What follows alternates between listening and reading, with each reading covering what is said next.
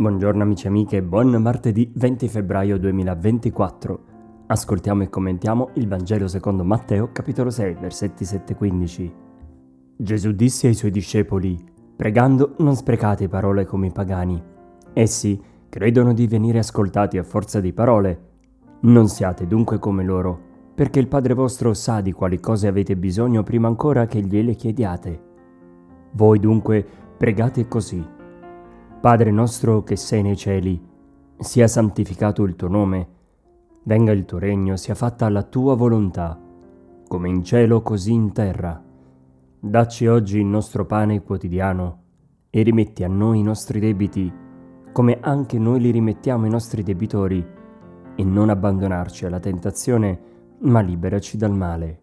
Se voi infatti perdonerete agli altri le loro colpe, il Padre vostro che è nei cieli perdonerà anche a voi, ma se voi non perdonerete agli altri, neppure il Padre vostro perdonerà le vostre colpe. Secondo te perché Dio ci dovrebbe ascoltare? Questo interrogativo nasce da due intuizioni. Anzitutto quando chiediamo al Signore cose e preghiere che sembrano non interessargli e quindi non le vediamo realizzate. E poi da questo Vangelo, in cui Gesù dice che non dobbiamo pregare come i pagani, che credono di venire ascoltati a forza di parole.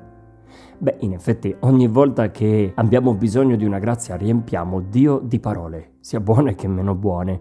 Sappiamo inventarci anche le preghiere più mistiche e poetiche, perché magari in quel modo Dio vede quanto siamo bravi e forse ci ascolta, ma puntualmente rimaniamo delusi. Ultimamente mi è capitato di ascoltare in confessione almeno un paio di persone che chiedevano perdono perché non riuscivano a riconoscere in cosa fossero peccatori, ma sentivano di aver mancato a Dio in qualche modo e chiedevano anche perdono per tutte le volte in cui avevano ricevuto l'intervento del Signore, anche quando non se lo meritavano. Ho chiesto in che senso e loro in modo convinto mi hanno replicato che il Signore sapeva ciò di cui avevano bisogno e hanno visto realizzarsi il loro desiderio, anche se ci è voluto tempo.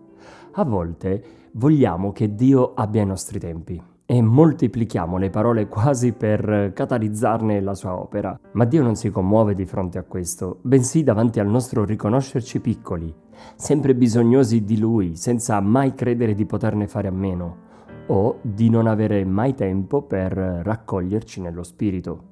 Questo raccoglimento, ovvero la preghiera, plasma mente, occhi e cuore e ci rende capaci di riconoscere l'opera che Dio ogni giorno compie.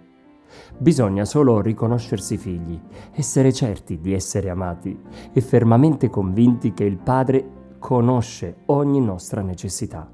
L'unica cosa che dobbiamo ancora tutti imparare è accogliere la sua volontà, quella che nominiamo sempre nel Padre nostro, ma a cui non crediamo davvero, perché non corrisponde, come vorremmo, alla nostra.